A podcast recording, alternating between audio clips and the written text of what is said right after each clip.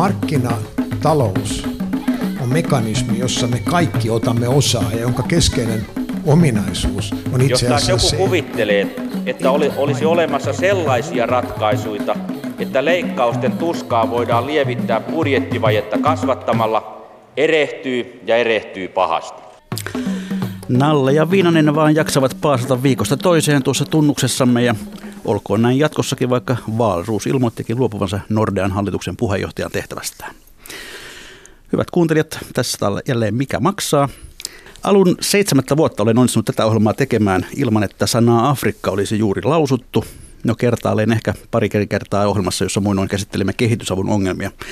Mutta tänään tämä asia korjataan. Yritämme hahmottaa kokonaiskuvaa Afrikan taloudesta. Afrikassa on 54 valtiota ja yli miljardi ihmistä. Mantereen kokoa on aika vaikea käsittää. Sen sisään nimittäin mahtuisivat yhdessä niin Eurooppa, Yhdysvallat kuin Kiina ja Intiakin. Väestön ennustetaan kaksinkertaistuvan vuoteen 2050 mennessä. Silloin joka neljäs ihminen maailmassa noin suurin piirtein on afrikkalainen. Millainen on Afrikan taloudellinen potentiaali ja millaisia liiketoimintamahdollisuuksia se tarjoaa suomalaisille yrityksille? Muun muassa tässä on tämän päivän pohdinnan aiheita. Monelle suomalaiselle Afrikka on tuttu lähinnä legendaarisesta lautapelistä Afrikan tähti, joka muuten on ihan suomalaista tekoa. Joku toinen saattaa muistaa Tartsanin krokotiileineen, kolmas Kamerunin jalkapallomaajoukkueen, neljäs Namibian itsenäistymisen, viides Nelson Mandelan. Mutta mennään nyt sitten asiaan. Tervetuloa ohjelmaan Afrikka-politiikan johtava asiantuntija Martti Eirola ulkoministeriöstä. Kiitos.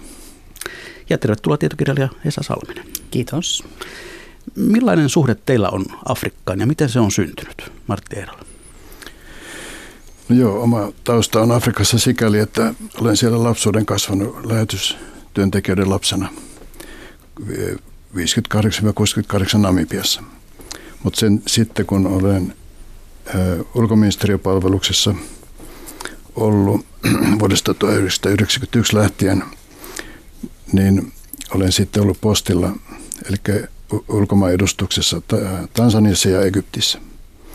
Ja myöskin sitten ministeriöstä käsi olen hoitanut Afrikkaa, nimenomaan Mosambikia ja Angolaa.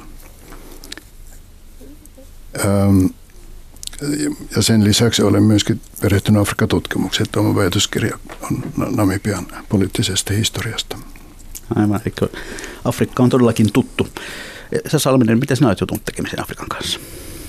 No tuossa varmaan 90-luvun loppupuolella parikymppisenä antropologian opiskelijana sain tämmöisen maailman parannusherätyksen ja ajattelin, että sitä voisi elämässään tehdä jotain, josta olisi muulle ihmiskunnalle hyötyä, ajattelin silloin ainakin. Ja päädyin siitä sitten muutaman mutkan kautta kehitysyhteistyöhommiin ja olin silloisella Kepa ryllä. Sambiassa asuin kolme vuotta ja sitten vähän myöhemmin Mosambikissa pari vuotta ja sitten minun on päätynyt, päätynyt niin kuin toimittajan, viestien, kirjailijan työhön ja seuraillut sitten niin kuin, siitä nyt on jo 2009 mä olen muuttanut Suomeen, että sen jälkeen on vierailu vähän työmatkoilla, vähän vapaa-ajan matkoilla ja seurailu sitten vähän etäämmältä sen jälkeen. No sinä julkaisit syksyllä yhdessä Pasi Nokelaisen kanssa kirjan Afrikan valloittajat, jossa Afrikassa bisnestä tehneet suomalaiset ja vähän muutkin kertovat tarinansa. Mistä tuli kimmoke tällaiseen kirjaan?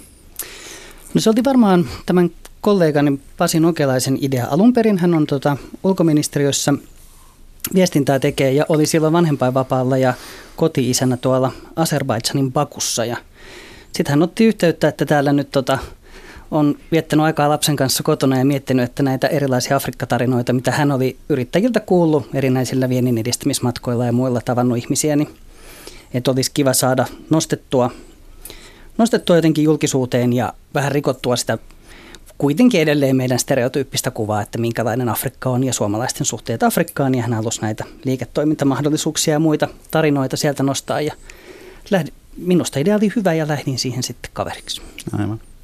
No Martti Eerola, Afrikka-politiikan johtava asiantuntija on hieno titteli. Mitä käytännössä teet?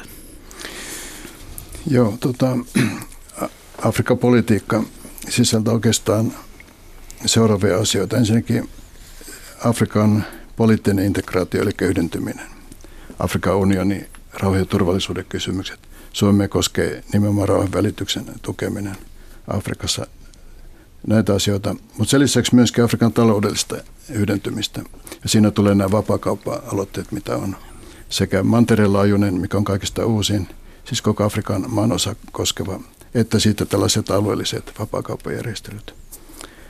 Niitä seuraan. Ja sitten seuraan tällaisia megatrendejä, eli väestön kasvua, kaupungistumista, ilmastonmuutosta, teknologiakehitystä, demokratiakehitystä, eli vähän niin kuin sitä, että mitä Afrikassa tapahtuu.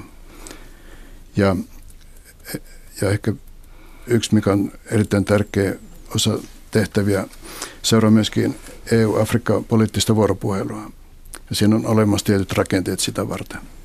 Ja, sillä, sillä, ja, ja näiden kautta sitten on mahdollisuus vaikuttaa Euroopan unionin ja myöskin Suomen Afrikka-politiikkaan, eli kannanmuodostukseen. Mennään asiaan. Jos me yritämme luoda tästä kokonaiskuvaa, se iso kuva Afrikan taloudesta, niin mitä asioita te ensimmäiseksi nostaisitte esiin? Miten kuvata Afrikan taloutta? No varmaan noin Eerolan mainitsemat megatrendit, että väestö on nuorta ja kasvaa ja kaupungistuu kovalla vauhdilla. Onko sitten työpaikkoja riittävästi? Siellä on kuitenkin suurin osa väestöstä edelleen harmaassa taloudessa erilaisia hanttihommia ja kaikenlaista siellä puuhailee, että ne on varmaan ne isoimmat. No sitten tietenkin se, että nyt on ulkomaailma pikkuhiljaa herännyt, kun on luonnonvaroja ja muita on ollut kysyntää ja Kiina on kiinnostunut, niin nyt sitten vähitellen muutkin maat on alkaneet kääntää katsetta ja siellä on niin kuin, taloushan kasvaa ihan hullun kovaa. Siinä varmaan ne isot. Tota, joo. Ensinnäkin kannattaa nyt pitää mielessä se, että kun me puhutaan Afrikasta, niin Afrikahan ei ole maa, vaan se on maan osa. Ja Afrikkaan kuuluu 50, siis Afrikan unionissa on 55 jäsenmaata, jos Länsi-Sahara lasketaan mukaan. Ja tässä on syytä pitää mielessä se, että kaikki Afrikan maat ja eri alueet on hyvin erilaisia keskenään. Että voidaan tietysti tehdä tällaisia niin keskivertolukuja ja, ja tilastoja, niitä voidaan tehdä, mutta kannattaa pitää mielessä, että, että jokainen alue eri puolilla Afrikkaa, pohjoinen, itä, etelä, länsi, keski, ne on erilaisia, mutta jokainen maa on myöskin on, on hyvin erilaisia. Siinä mielessä, niin jos me ajatellaan tätä Afrikan niin kuin iso kuvaa, niin kannattaa pitää mielessä se, että siinä on hirveän suuret vaihtelut sit maakohtaisesti ja aluekohtaisesti. Mutta yksi, mikä on tässä isossa kuvassa, niin selvästi tällä hetkellä näkyvissä on tämä, tämä, tämä, tämä kilpailutilanne, eli Kiina, Turkki, Venäjäkin, Persianlahden maat, mutta sitten myös Afrikan sisäiset maat. Siis Afrikan sisällä eri maat. Ne kilpailevat kovasti keskenään ja kilpailevat Euroopan unionin kanssa, mukaan lukee Suomi. Ja, ja tämä tulee nimenomaan tässä talouspuolella, bisnespuolella näkyviin. Eli on, on vahva kilpailutilanne Afrikassa. Tämä on yksi ehkä tätä isoa kuvaa yeah. osa. Jos katsotaan ihan lukuja, niin jos nyt kuitenkin lyö yhteen, sanotaan Afrikan bruttokansantuotetta ja vertaa sitä vaikkapa EU-hun, niin minkälainen suhde noin suurin piirtein on? Tota, mm, Mulla tässä sitä lukua, mikä on niin Afrikan koko bruttokansantuote, mutta jos lasketaan, että bruttokansantuote per capita, niin kyllä ne aika kauaksi jää eri maat siitä, mitä esimerkiksi Suomessa on. Jos Suomessa on bruttokansantuote henkeä kohti noin 45 700 US-dollaria, niin Afrikassa se on keskimäärin 1800 US-dollaria vuodessa ja siellä sitten nämä ehkä parhaiten henkeä kohti laskettuna parhaiten menestyvät maat ovat pieniä, tyyppiä Seychellit tai Päiväntasia Guinea tai Mauritius tai, tai Gabon. Sen sijaan nämä isommat maat, kuten Etelä-Afrikka tai Nigeria, niin niissä se väestömäärä on niin suuri, että se henkeä kohti laskettuna niin jää aika alaseksi se, se, se bruttokansantuote. Ja sitten varmaan on näin, että vielä maiden sisällä nämä varallisuuserot ovat aika, aika suuria. Joo, tosi hurjaa kyllä. No, periaatteessa voisi sanoa, että kaupungeissa menee paremmin kuin maaseudulla, mutta tohi kaupungeissakin on kaupunkien sisälläkin sitten vielä hurjat erot.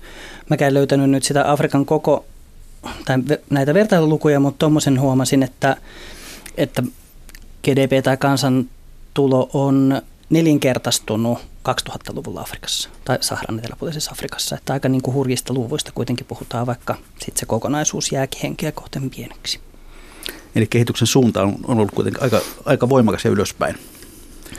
Tota, äh, siis kehitys, jos ajatellaan kehitystä ja, ja nimenomaan köyhden vähenemistä, niin siinä on selvästi niin kuin parannusta tapahtunut suhteellisissa luvuissa.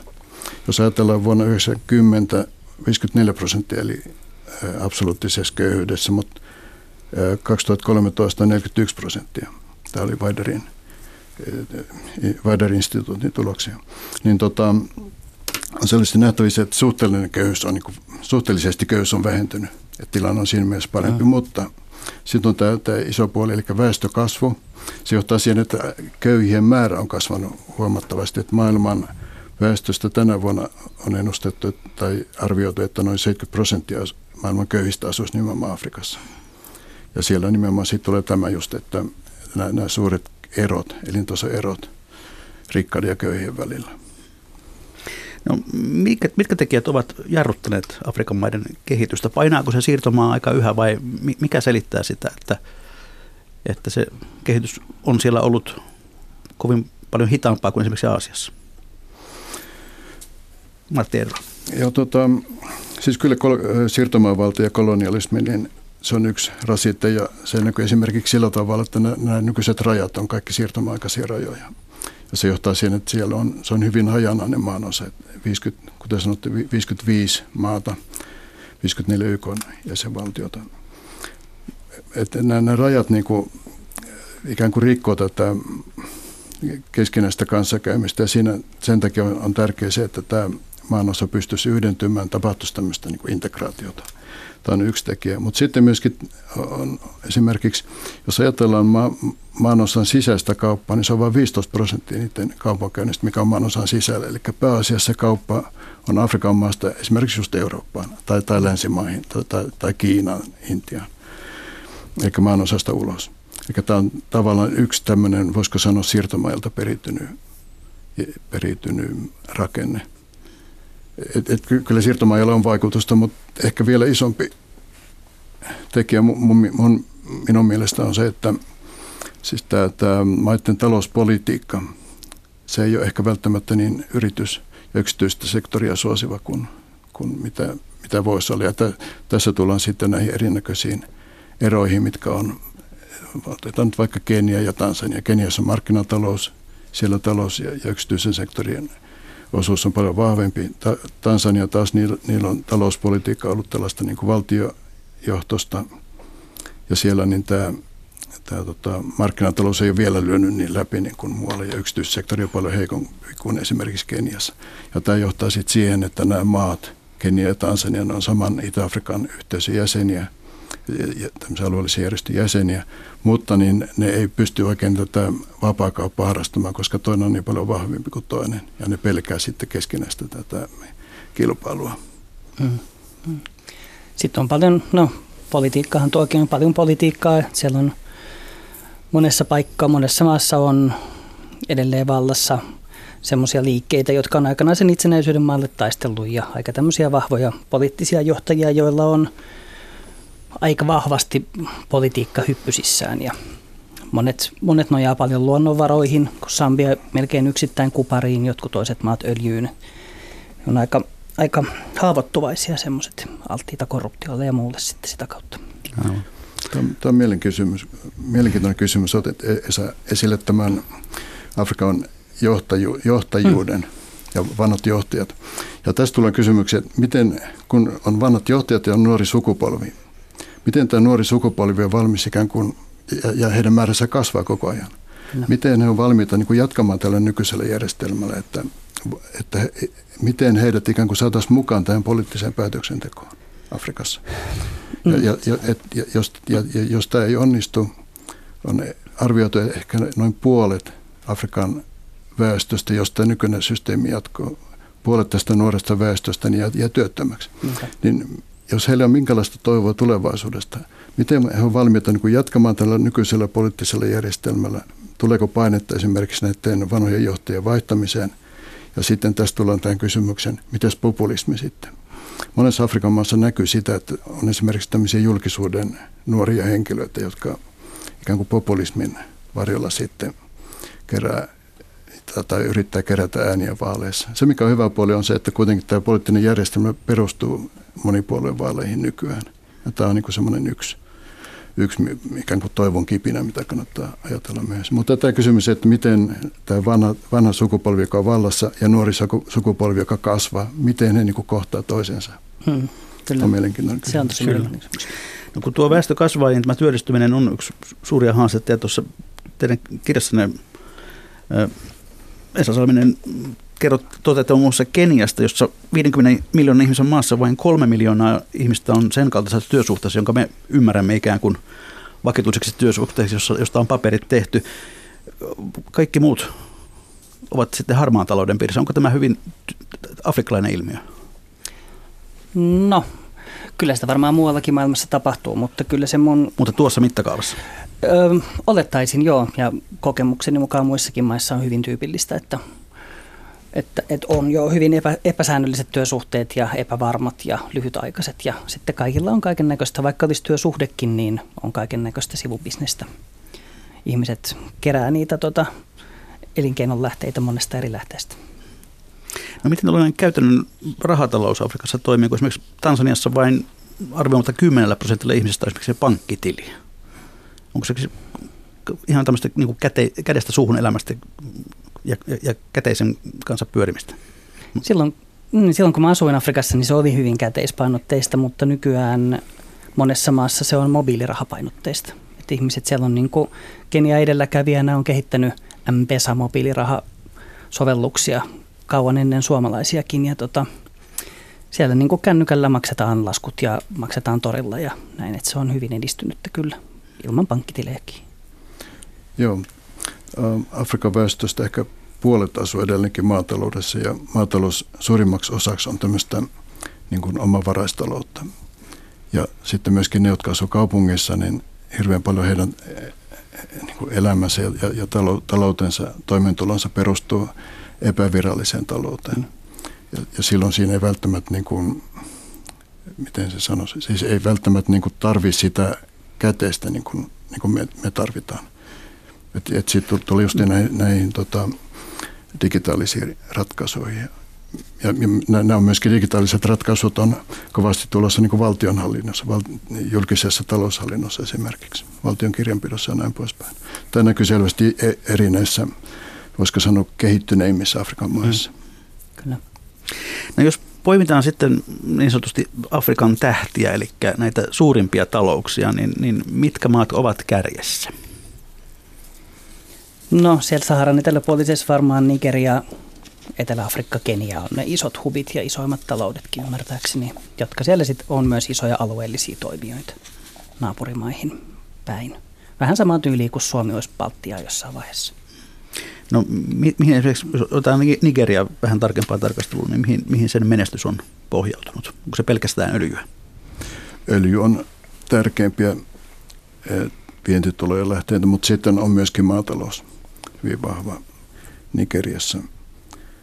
Ehkä noin 18 prosenttia niin PKT tulee maataloussektorilta, mutta öljy on siellä se vahva. Tota, ja Nigeria on yksi esimerkki näistä maista, missä niin tämä digitaalisuus on, miten sanoisi, ikään kuin nousussa ja miten sitä voidaan hyödyntää.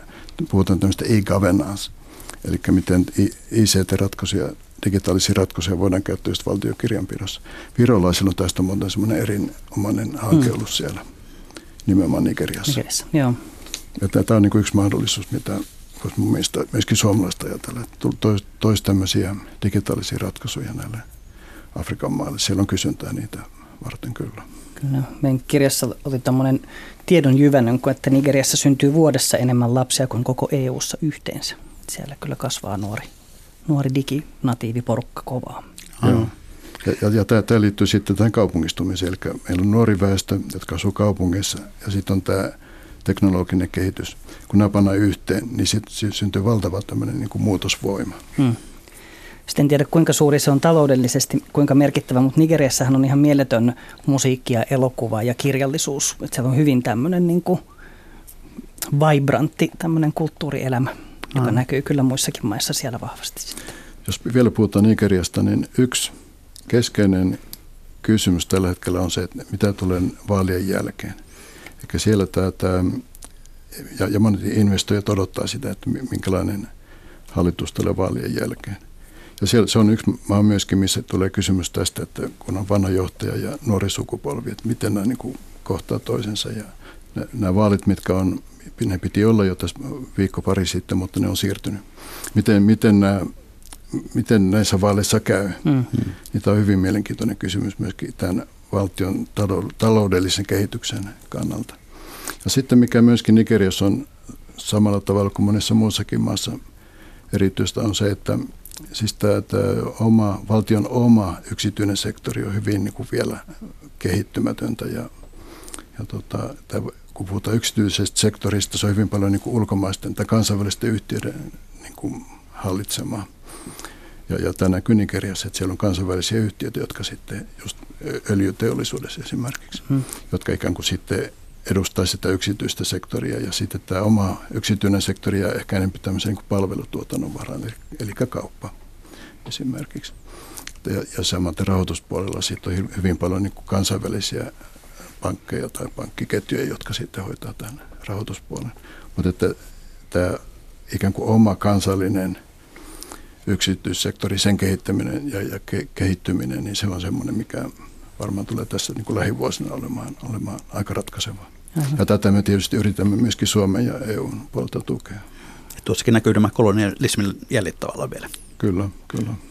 Joo, juttelin tuossa pari viikkoa sitten, mainitsit tuossa YK-yliopiston Viider-instituutin, joka on Helsingissä tämmöinen näihin kysymyksiin keskittynyt tutkimuslaitos, niin he, uusi johtaja Kunal Sen tuossa sanoi, että hänen tutkimuksensa mukaan niin tuo just politiikan jatkuvuus ja se, että miten investoijat, yritykset uskaltaa luottaa siihen, että tämä maa on vakaa ja tänne kannattaa ja uskaltaa investoida, niin ne on ihan avaimia kyllä kestävän talouskasvun kannalta, että muuttuuko vaaleissa tilanteet niin, että sitten yhtäkkiä onkin niin epävakaata tai kansallistetaanko tai jotain, että on se luottamus, että tänne uskaltaa sijoittaa ja täällä kannattaa olla. Tässä tullaan tähän tota, just valtiohallintoon, minkälaista miten ikään kuin tämä toimintaympäristö on rakennettu kyseisessä maassa se, semmoiseksi, että se suosii yksityistä sektoria niiden kehittymistä. Ja tässä hyvin olennainen osa on tämä oikeussektorin, minkälainen oikeussektori, miten hyvin se toimii. Eli jos investoija ajattelee, että voiko, jos tulee joku ongelmatilanne, voiko vedota oikeuteen ja saako sieltä oikeudenmukaisen ratkaisun. Aivan. Että tämä, tämä, tämä oikeussektori ja yleensä koko tämä hallinto hallinnollinen infrastruktuuri, niin se on hyvin ratkaiseva. Ja se on semmoinen asia juuri, minkä nämä Afrikan omat maat pystyy, ja se on oikeastaan niiden tehtävä ja velvollisuus ikään kuin hoitaa kuntoon. Aivan. No jos sitten otetaan tuo Etelä-Afrikka seuraavaksi tarkasteluun, se lienee teollistunein maa Afrikassa, olenko väärässä? Ja kyllä se on. Kyllä se on. Mihin sen, sen talous nojaa? Varmaan alun perin kultaa, mutta nykyään sitten vaikka mihin. Niin. Kulta ja mineraalit on yksi. Sitten on ma- maatalous, kaupallinen, ja, ja Etelä-Afrikka on siinä mielessä erilainen kuin monet muut Afrikan maat, että siellä on niin maatalous nimenomaan kaupallista maataloutta mm. ja, ja ikään kuin vienti, vientiin tähtävää. Mutta sitten siellä on myöskin teollisuustuotantoa, kulutustavaratuotantoa, elintarviketuotantoa eri lailla kuin, ja ehkä parhaiten kuin missä muussa Afrikan maassa. Kuitenkin BKT ajatellen, niin se on, tulee vasta toiseksi Nigerian jälkeen. Tässä on Afrikassa vähän selvästi nähty tämmöinen kuin ikään kuin Nigerian ja Etelä-Afrikan välinen kilpailu, kumpi on suurempia ja, ja niin kuin ma- talousmahtina, mutta myöskin poliittiselta mahdiltaan suurempia. Et siinä on tietty tämmöinen vähän niin kuin tasapaino politiikka nähtävissä. No. No Kenia mainittiin tässä myös ja, ja se, sen yksityinen sektori. Miksi siellä se on ollut niin paljon kehittyneempää kuin, kuin monessa muussa maassa? Onko se sattuma? Tuskin on sattumaa. Tähän varmaan Eerola saa vastata paremmin, mutta siellä on kyllä se on iso hubi Itä-Afrikassa ja siellä on nyt ihan tosi, etenkin Nairobissa nyt tosi hieno niin kuin startup-pöhinä, niin kuin sanottaisiin. Ja on niin kuin paljon semmoista dynaamista meininkiä, mutta syitä Joo. varmaan osaat sanoa paremmin. No mä, mä sanoisin näin, että kun maat itsenäisty niin Kenia vali, 60-luvulla, niin Kenia valitsi sitten tämän ikään kuin markkinatalouspohjaisen niin kuin talouselämän mallin ja järjestelmän. Ja täytyy muistaa vielä, että kun nämä Afrikan maat itsenäistyi 60-luvulla, 50- ja 60-luvulla ja sen jälkeen niin oli kylmä sota. Ja nyt ikään kuin Kenia oli siellä länsimaiden leirissä, kun taas Aivan. sitten esimerkiksi naapurimaa Tansanian oli enempi. Oli, joo. Niin. Ja tota, mä luulen, että tämä markkina, siis tämä, tämä ikään kuin itsenäistymisen jälkeisen järjestelmän valinta, niin se on yksi ratkaiseva, minkä takia Kenia on ta- taloudelta vahvempi kuin, yeah. kuin esimerkiksi naapurimaat. Mikä on Keniassa ehkä vähän ongelma on sitten se, että siinä on lähellä näitä tällaisia kriisipäsäkkeitä, on Suurtijärvien konfliktit, sitten on Afrikan sarven, eli Somalian konfliktit, sitten on Etelä-Sudanin konfliktit, että et se on niin pikkusen näiden puristuksessa tällä hetkellä myöskin. Kyllä. Se näkyy, en tiedä kuinka iso se on kansantaloudelle Keniassa, mutta se näkyy ainakin Nairobissa siinä, että siellä on isoja YK-järjestöjä ja muita paljon läsnä, koska Nairobista käsin hoidetaan paljon avustusjuttuja Somaliaan ja, ja näin edespäin. Että sen, se varmaan osansa tekee siihen ainakin, että se on hyvin kosmopoliittinen tämmöinen kaupunki.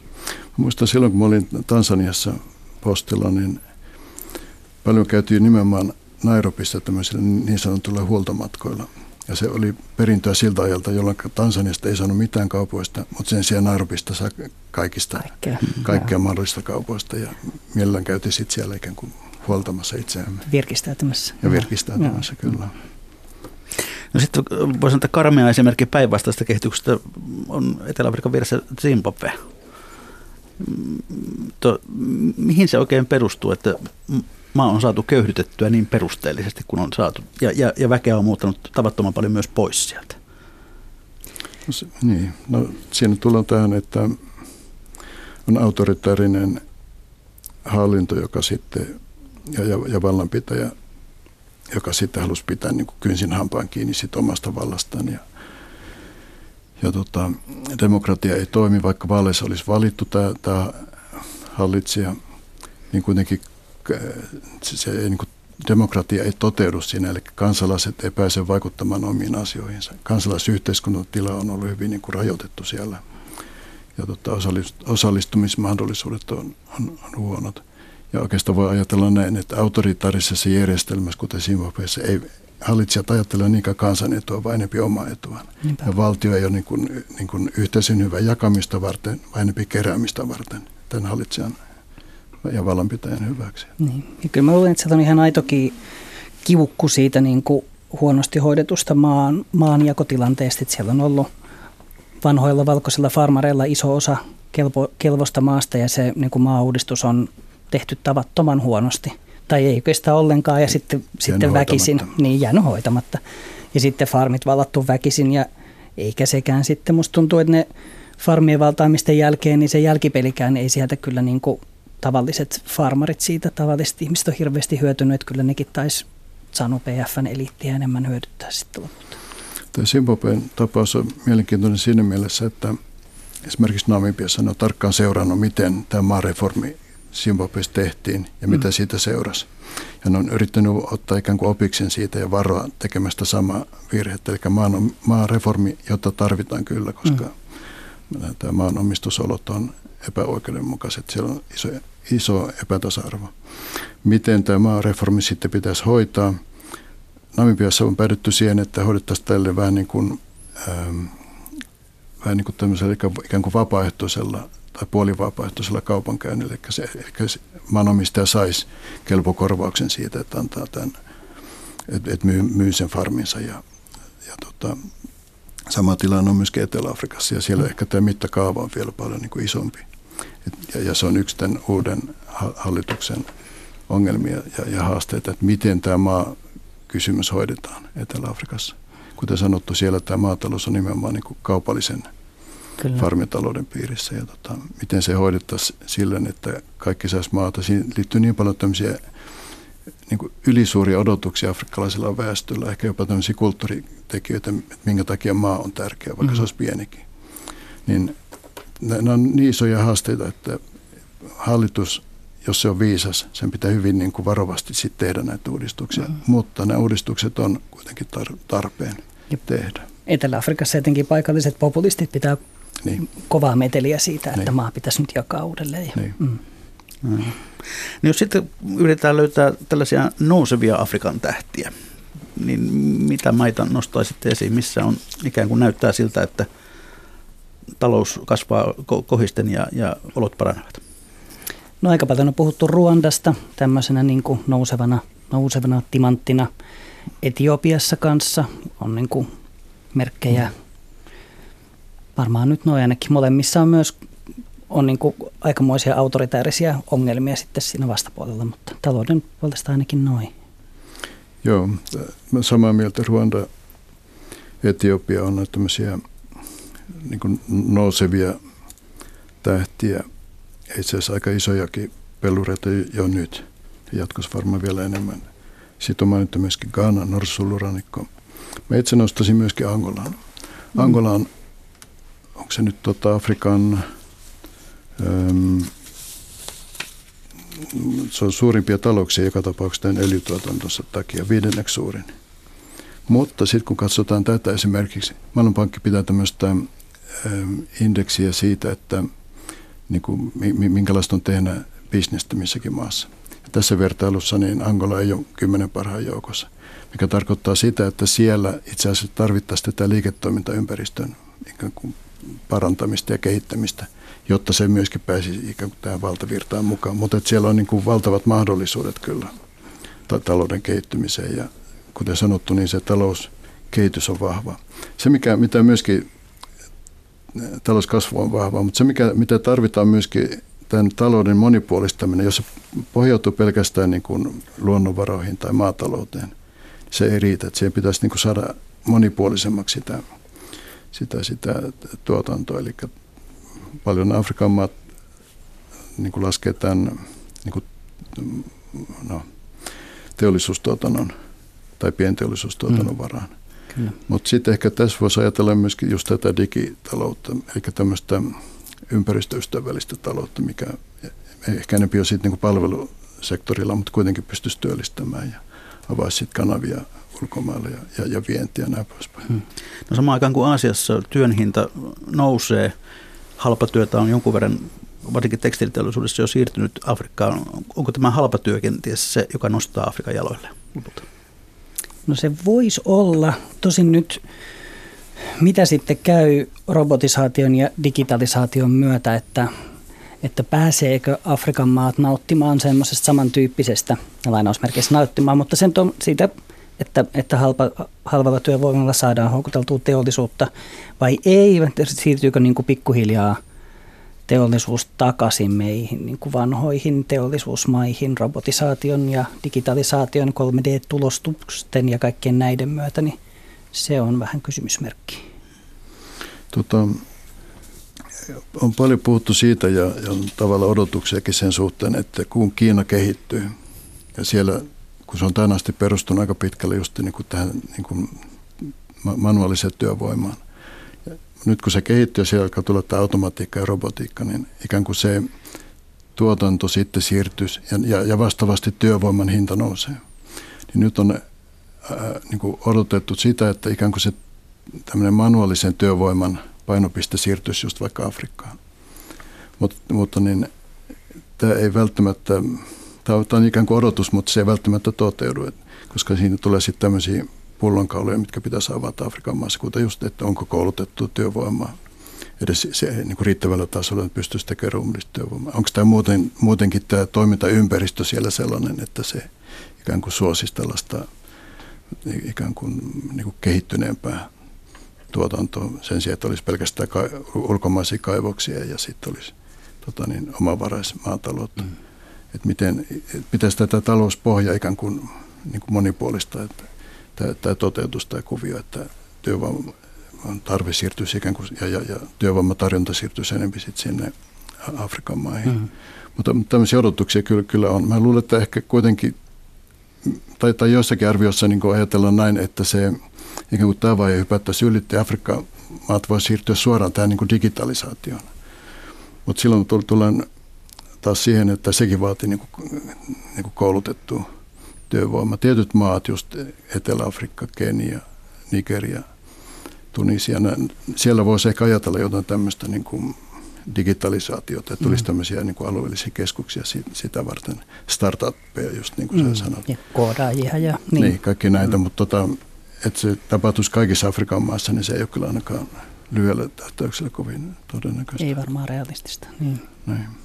Hyvät kuuntelijat, kuuntelette ohjelmaa Mikä maksaa, jossa tarkastelussa Afrikka ja sen talous vieraina Afrikka-politiikan johtava asiantuntija Martti Eerola ulkoministeriöstä sekä tietokirjailija Esa Salminen. Nyt voisimme sitten vähän puhua suomalaisista Afrikassa ja Suomen suomalaisista bisneksistä. Ensimmäiset lähetyssaarnaajat Suomesta saapuivat Afrikkaan noin 150 vuotta sitten, mutta puhutaan nyt näistä bisnesmiehistä. Missä me, mitä me teemme, minkälaista bisnestä me teemme afrikkalaisten kanssa? Miten, mitä ja missä?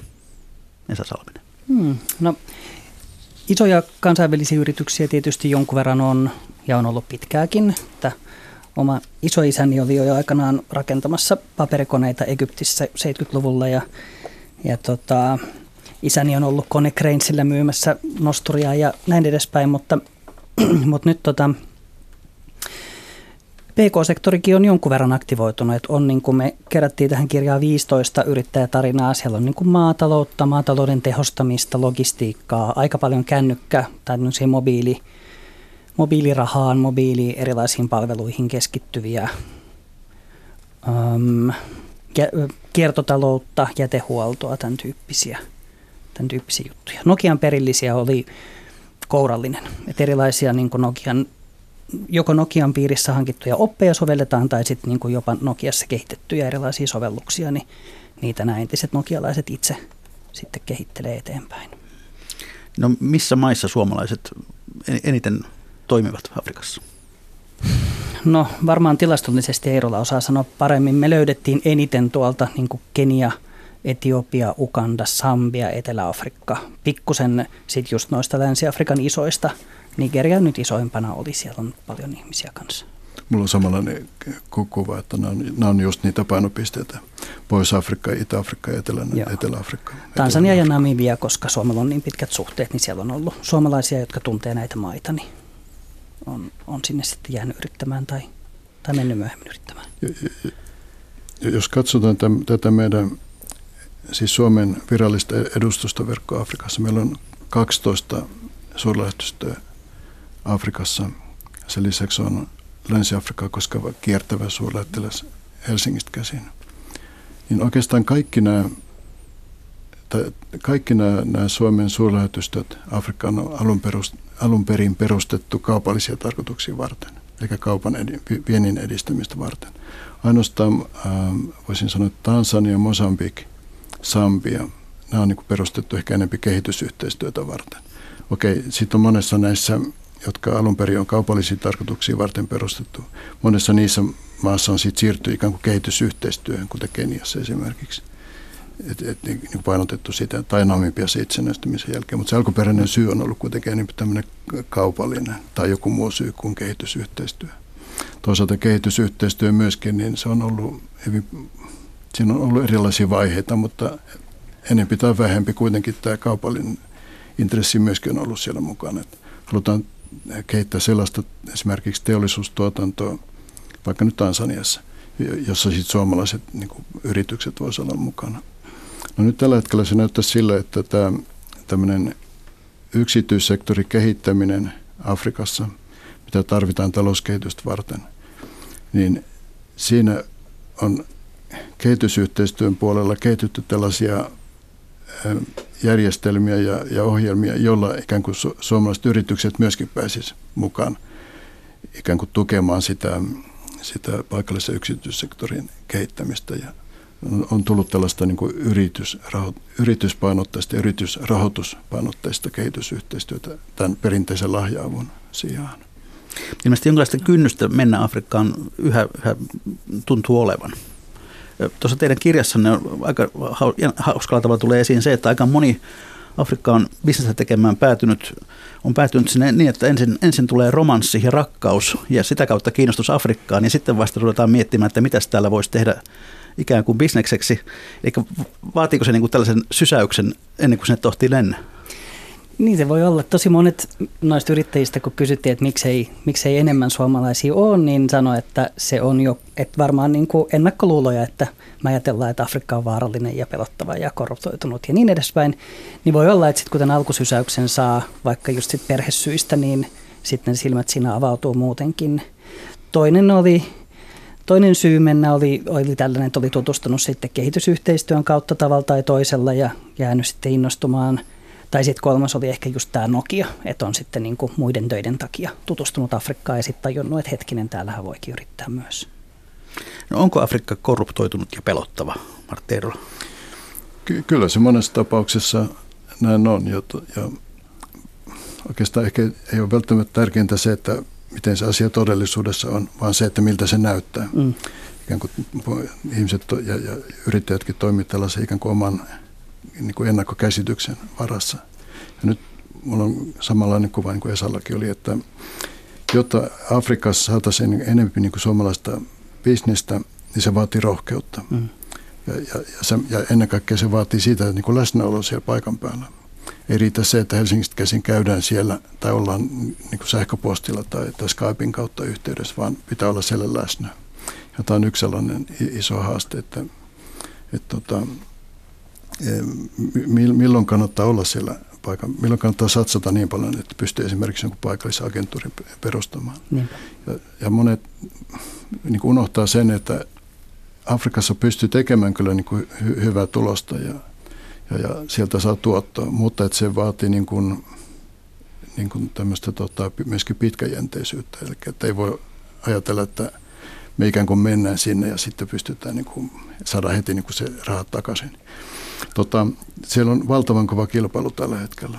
Et suomalaiset yrittäjät ja, ja yritykset joutuvat kilpailemaan muiden maiden kanssa. Et pitäisi ikään kuin löytää se oma tämmöinen niche, erikoisala, kapea, mutta terävä, millä pystyy sitten niillä mm. markkinoilla pärjäämään. Meillä on isot tekijät, kiinalaiset on infrastruktuuripuolella, kiinteistösijoitusten puolella, intialaiset, niillä on omat alueensa sitten Itä-Afrikassa. Sitten on venäläisillä on esimerkiksi ase, asekauppa, ja sitten on monet EU-maat, joiden kanssa me myöskin kilpaillaan, vaikka ollaankin samassa unionissa.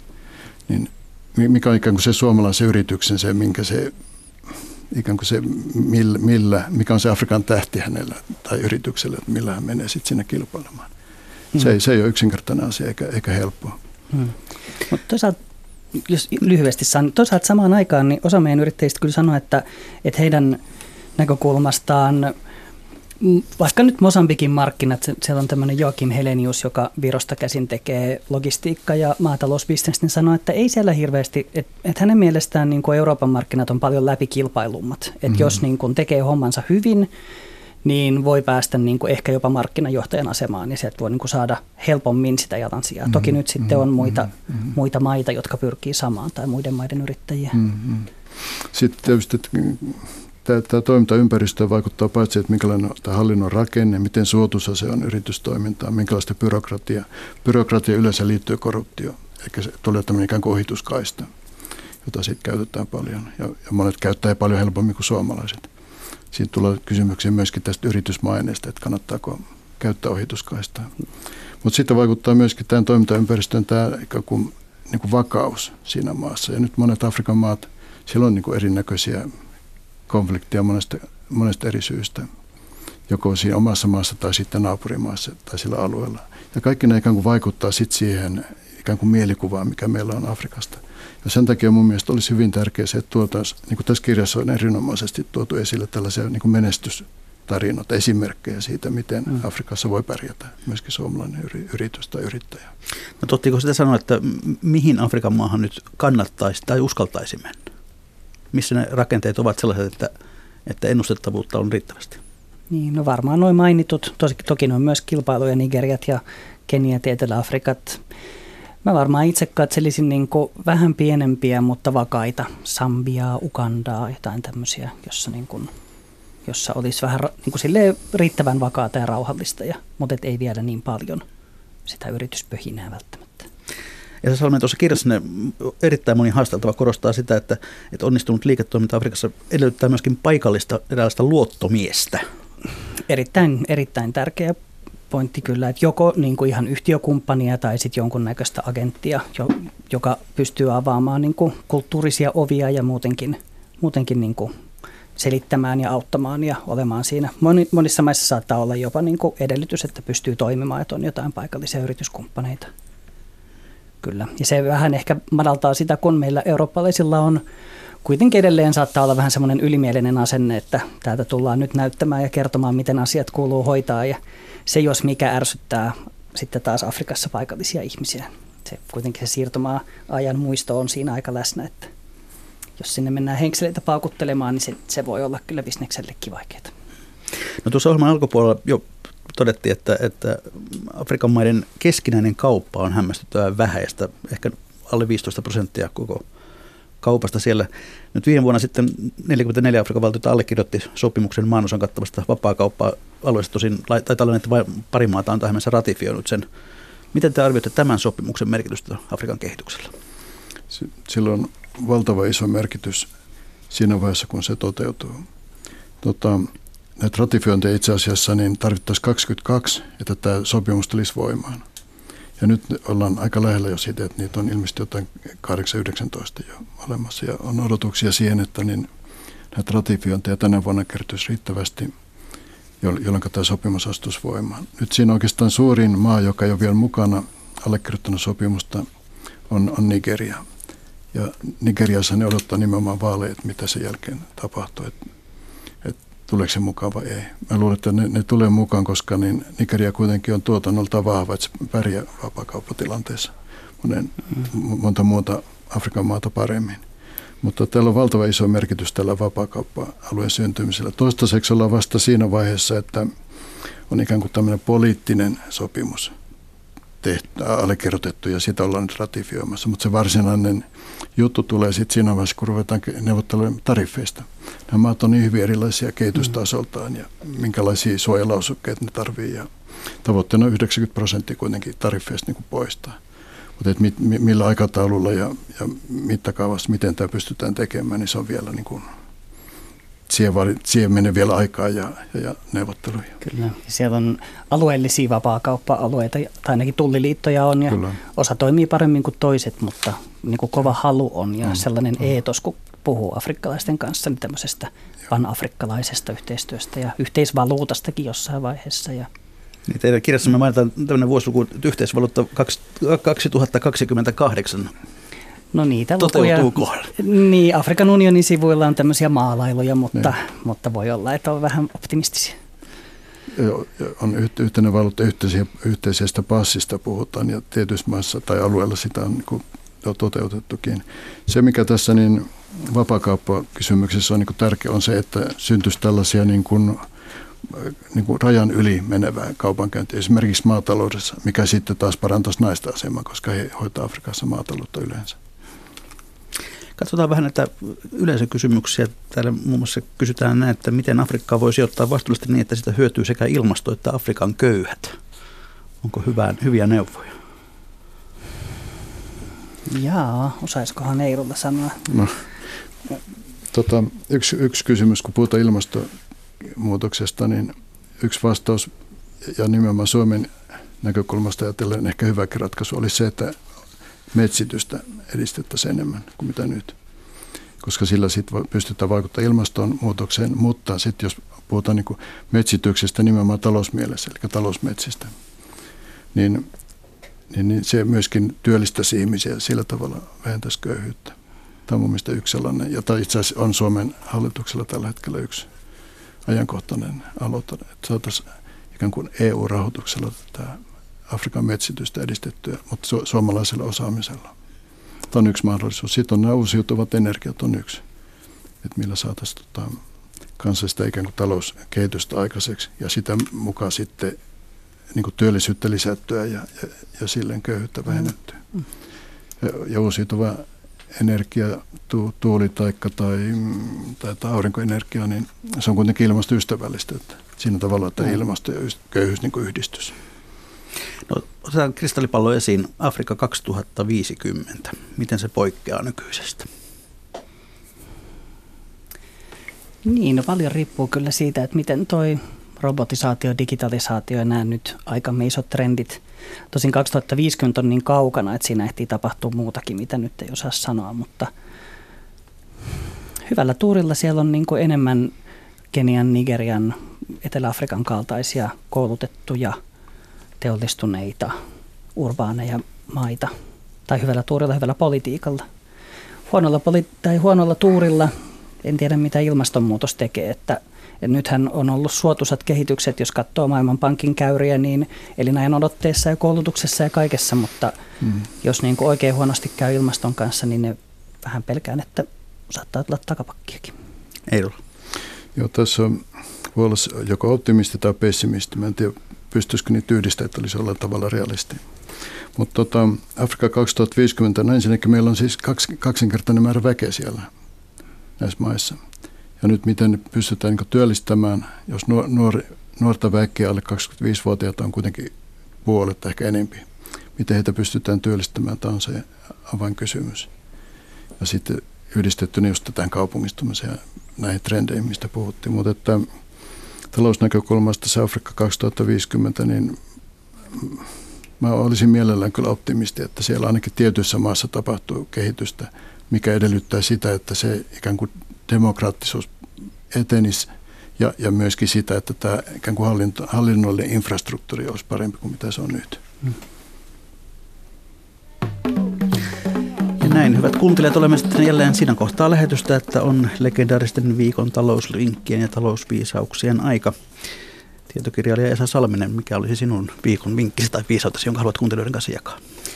No mä oon Afrikan ystäviltä oppinut semmoisen kliseen kuin, että ei kaikkia monia samaan koriin. Eli, eli ihmiset, joilla on työpaikka kiinni, saattoi olla munkin kaverit, saattoi pitää kanalaa tai jotain pikkubisnestä siinä, että, että jos joku, joku tuota tulon lähde kuihtuu, niin sitten ei tipu ihan tyhjän päälle. Ja tämä saattaa olla meilläkin työelämän muutoksessa täällä Pohjolassa ihan arkea jossain kohtaa. Hyvä. Entä sitten Martti Eerola ulkoministeriöstä? No mä sanoisin tämmöisen viisauden, että kansainväliset suhteet ovat samanlaisia kuin perhesuhteet. Että siellä ratkaiseva on se, että miten pystytään kommunikoimaan keskenämme. Se oli hyvä ja konkreettinen vinkki. Yleisövinkki Rouvalta Tammisalosta. Suosi lähimatkailua. Se on trendikästä, ekologista ja saattaa olla halvempaakin kuin varaat matkat ajoissa. Suomessa on paljon upeita kohteita, joissa vierailu maksaa vähän tai ei mitään. Otapa selvää juna- ja bussiaikatauluista ja valitse perheellesi hyvä matkakohde. Kiitoksia hyvät herrat, kiitoksia Esa Salminen, kiitoksia Martti Eidolla, kiitoksia kuuntelijat. Mikä maksaa, sitä me ihmettelemme jälleen viikon kuluttua.